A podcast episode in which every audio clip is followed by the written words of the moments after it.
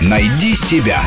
Интересные профессии с Аллой Волохиной. Нейромаркетолог Специалист, который знает, как заставить человека купить товар, как сделать, чтобы купили определенный товар, как убедить покупателя приобрести товара в два раза больше. Исследователи утверждают, что решение о покупках мы принимаем не столько с помощью разума, сколько благодаря импульсу, впечатлениям. Поэтому чем больше положительных эмоций вызывает у нас поход в магазин, тем больше покупок мы сделаем. Отсюда приятная музыка, надувные шарики, яркие витрины, запах духов, кофе или выпечки из кафе, расположенных в торговых комплексах. Кстати, однажды был проведен эксперимент с запахом кофе, пропитали дневной тираж популярной газеты. Продажи этого выпуска взлетели.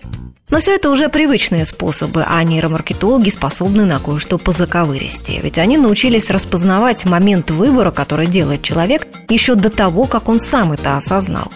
Методику разработал в конце 90-х годов профессор Гарварда Джерри Залтман. Он предлагал испытуемым взглянуть на картинки, вызывающие положительные эмоции. Затем к анализу реакции подключались психологи, и все это сопровождалось еще и сканированием головного мозга.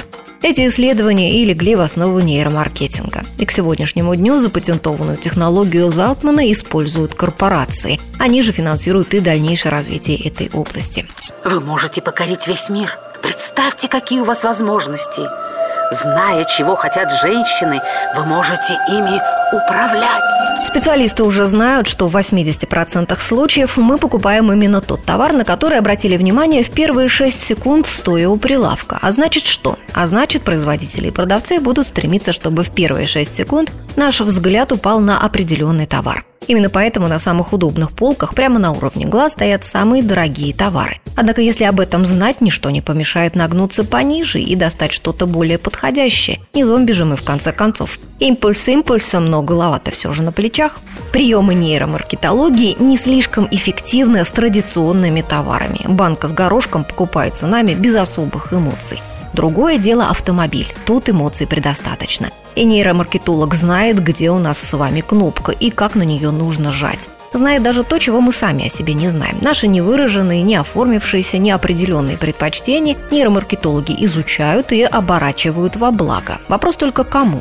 Вроде очевидно, что продавцам и производителям, а покупателю как будто бы нужно защищаться от таких манипуляций.